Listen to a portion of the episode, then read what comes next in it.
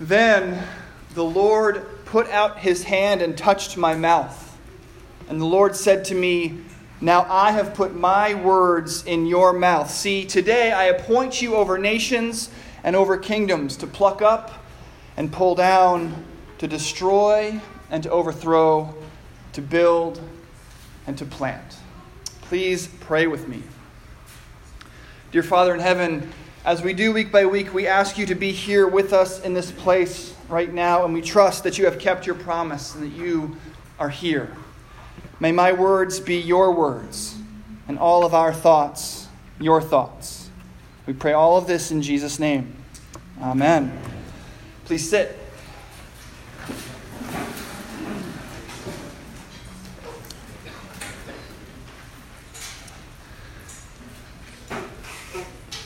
The giant took a gulp of tea and wiped his mouth with the back of his hand. Call me Hagrid, he said. Everyone does. All the children's ears pricked up. And like I told you, I'm keeper of keys at Hogwarts. You'll know all about Hogwarts, of course. Uh, no, said Harry. Hagrid looked shocked. Sorry, Harry said quickly. Sorry, barked Hagrid, turning to stare at the Dursleys who shrank back into the shadows. It's them who should be sorry. I knew you weren't getting your letters, but I never thought you wouldn't even know about Hogwarts for crying out loud. Did you never wonder where your parents learned it all? All what? asked Harry. All what? Hagrid thundered. Now wait just one second. He had leapt to his feet in his anger, he seemed to fill the whole hut. The Dursleys were cowering against the wall. Do you mean to tell me, he growled at the Dursleys, that this boy, this boy, knows nothing about, about anything? Harry thought this was going a bit far. He had been to school after all, and his marks weren't bad. I know some things, he said. I can, you know, do math and stuff. But Hagrid simply waved his hand and said, about our world, I mean. Your world, my world, your parents' world. What world? Hagrid looked as if he was about to explode. Dursley, he boomed. Uh, and Uncle Vernon, who had gone very pale, whispered something that sounded like Mimblewimble. Hagrid stared wildly at Harry. But you must know about your mom and dad, he said. I mean, they're famous. You're famous. What? My, my mom and dad weren't famous, were they? You don't know. You don't know. Hagrid ran his fingers through his hair, fixing Harry with a bewildered stare. You don't know what you are? He said finally. Uncle Vernon suddenly found his voice. Stop, he commanded. Stop right there, sir. I forbid you to tell the boy anything. A braver man than Vernon Dursley would have quailed under the furious look Hagrid now gave him. When Hagrid spoke, his every syllable trembled with rage. You never told him? You've kept it from him all these years? Kept what from me? said Harry eagerly. Stop! I forbid you! yelled Uncle Vernon in panic. Aunt Petunia gave a gasp of horror. Ah, go boil your heads, both of you, said Hagrid. Harry, you're a wizard. And scene. Harry, you're a wizard. Today, my plan is to tell you that you're not Harry Potter. You are not a wizard. You're not famous. And that's good news. See, Harry is a classic fantasy hero, and his story, as we just heard, begins in this classic way. He has no idea that he is the chosen one who will be tasked with a great quest to save the world. He grows up uh, being forced to live mostly under the stairs of his aunt and uncle's house, the least special person in the least special place. And this is always how fantasy stories begin. It's also the reason that we love these fantasy stories so much. They allow us, the least special people from the least special place, to think that there's some tiny chance that we might be chosen ones too. Maybe we have secret, untapped power within us, and one day a giant will knock down our door and tell us how important we really are. That we're really wizards. This is how these fantasy stories always go. The least important person in the least important place is all of a sudden told that, in fact, they are the most important person and they must complete the most important mission. And actually, you're a great sorcerer and you have been all along. You just didn't know it. And what's Harry's reaction? Well, he's not told right away that he's the one who's going to have to uh, fight the evil wizard Voldemort. But over the course of several books, he comes into contact with that idea. And what does he say? Well, he basically echoes Jeremiah from our reading from the first chapter of that prophet's book. I'm just a kid. I can't possibly fight Voldemort. I can't make this journey. I can't go on this quest. I can't I can't, I can't. Now, Jeremiah is a preacher's kid, the son of the local priest. He's minding his own business when the word of the Lord comes to him. And it says, Before I formed you in the womb, I knew you. Before you were born, I consecrated you. I appointed you prophet to the nations. And Jeremiah says, Not me. I can't do that. Ah, Lord God, he says, Truly, I do not know how to speak, for I am only a boy. I can't do it, God. I'm just a kid. And we think to ourselves, Ah, this is going to be a typical hero's journey, just like Harry Potter.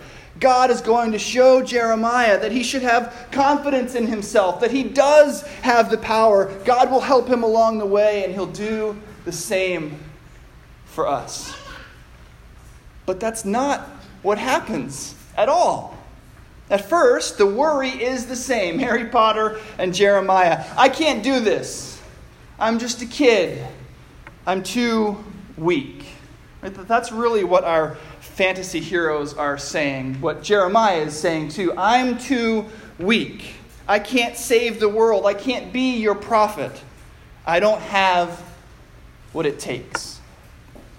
And this is what we say to God too when confronted with His Word in our lives. It's too holy. It's too good. I can't do it. I can't live up to the standard you set for me. I can't do the things you've called me to do. I feel too weak. I don't have what it takes. But here's the difference between us and Harry Potter, between the fantasy stories and what God is all about. In the fantasy stories, Harry Potter is actually a powerful wizard. He has it within himself all along. He just needs some training. He just needs a few years at the local school of witchcraft and wizardry. by the end of the story, Harry is, of course, the best wizard. He was always the chosen one. All weakness is gone. But you're not Harry Potter. When you say, I can't do it, God, you're actually right. When we say, I can't do that, God, we're actually right. Consider Jeremiah. What training does he undergo once he's been picked as God's prophet? What school of witchcraft and wizardry does he have to go to to work up the skills he has within him? Well, incredibly, no training at all, apparently. Jeremiah gets sent right out immediately, right after he makes his normal fantasy hero protestation, the same one that we would make, right? That I'm just a boy, I can't do it, I don't have what it takes. God says, do not say, I am only a boy, for you shall go to whom I send you. You shall speak whatever I command you. Do not be afraid of them, for I am with you to deliver you. Now I have put my words in your mouth. Today I appoint you over nations and over kingdoms to pluck up and pull down, to destroy and to overthrow, to build and to plant. So, in fact, we have a totally different kind of story going on here, don't we? The hero in the fantasy story has been given something to do. But the follower of God, in this case Jeremiah, has been given something to say. The fantasy hero has been given something to do. The father of God, follower of God has been given something to say. The Christian life, then, is not a period of training to help prepare you to do wonderful deeds for God. The Christian life is the continued announcement of the wonderful deeds that God has already accomplished for you. Jeremiah needs no training because God Himself will get the job done. He says, Don't say I'm only a boy. Don't say I'm too young. Don't say I'm too weak. But he doesn't say, You're not only a boy, or You're not too young, or You're not actually weak. He doesn't say, Don't doubt yourself. Let me show you what you can do.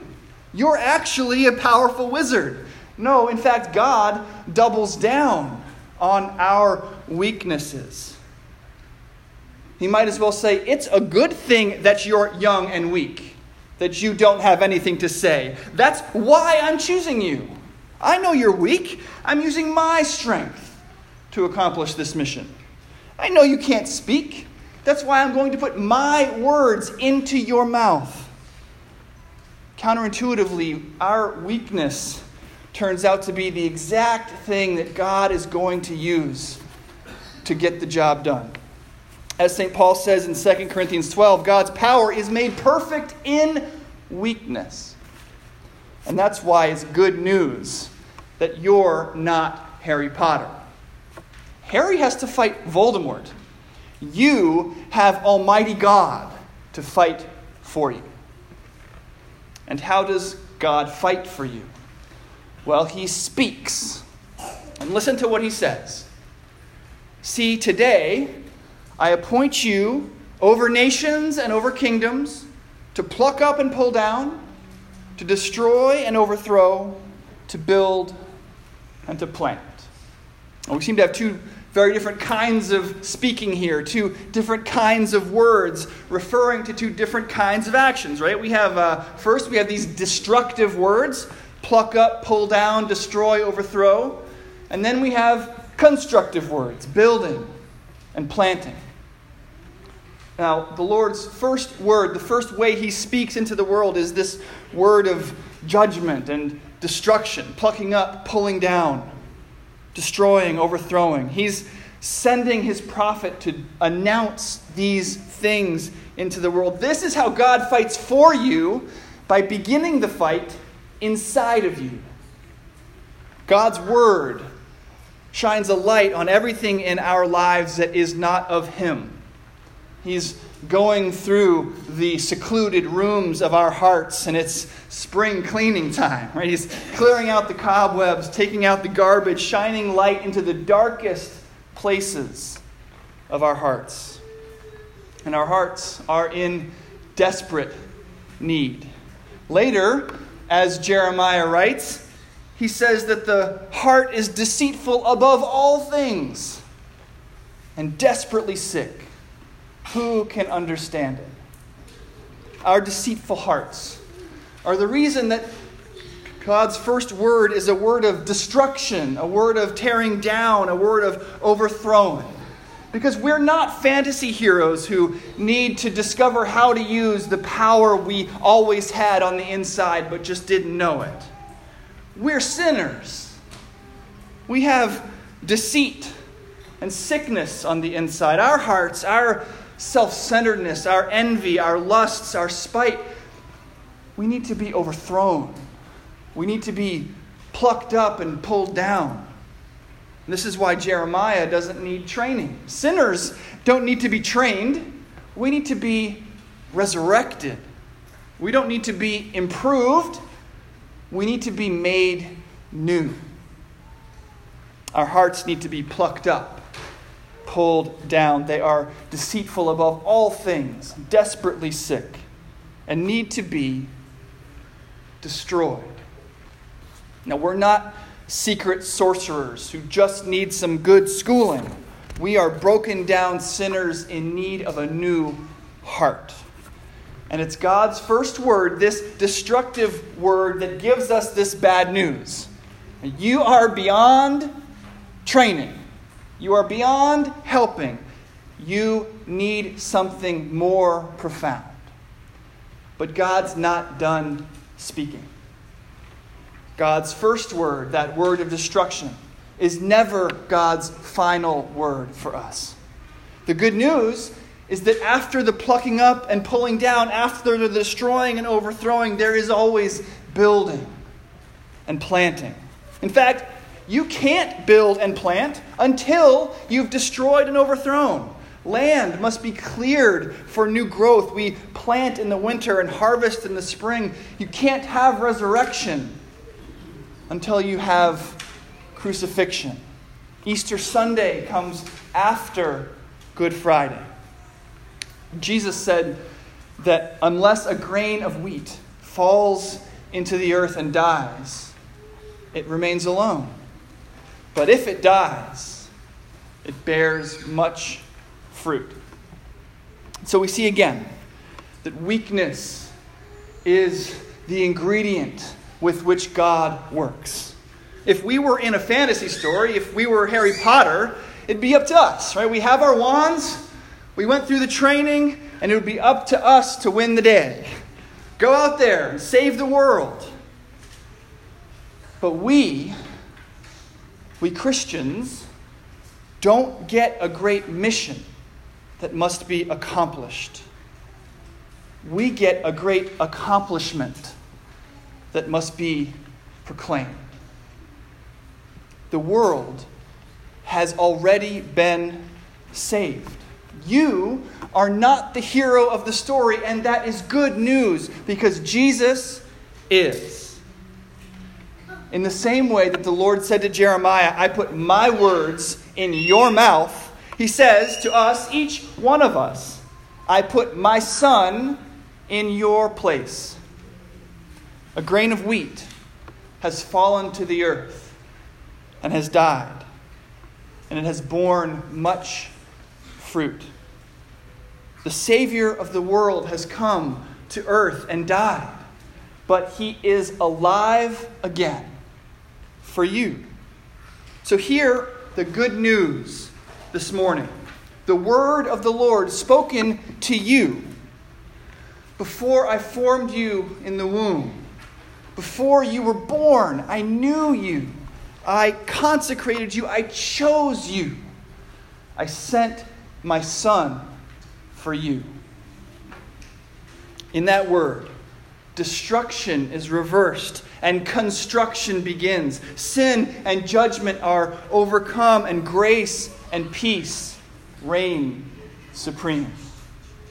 In that word, the whole good news is contained. Yes, you are weak, but Christ is strong. Yes, you are worn out but now you can celebrate Christ's finished work in your life. God has put Jesus in your place, making him to be sin, so that you might be made righteous, giving him up to death, so that you might live forever. Amen.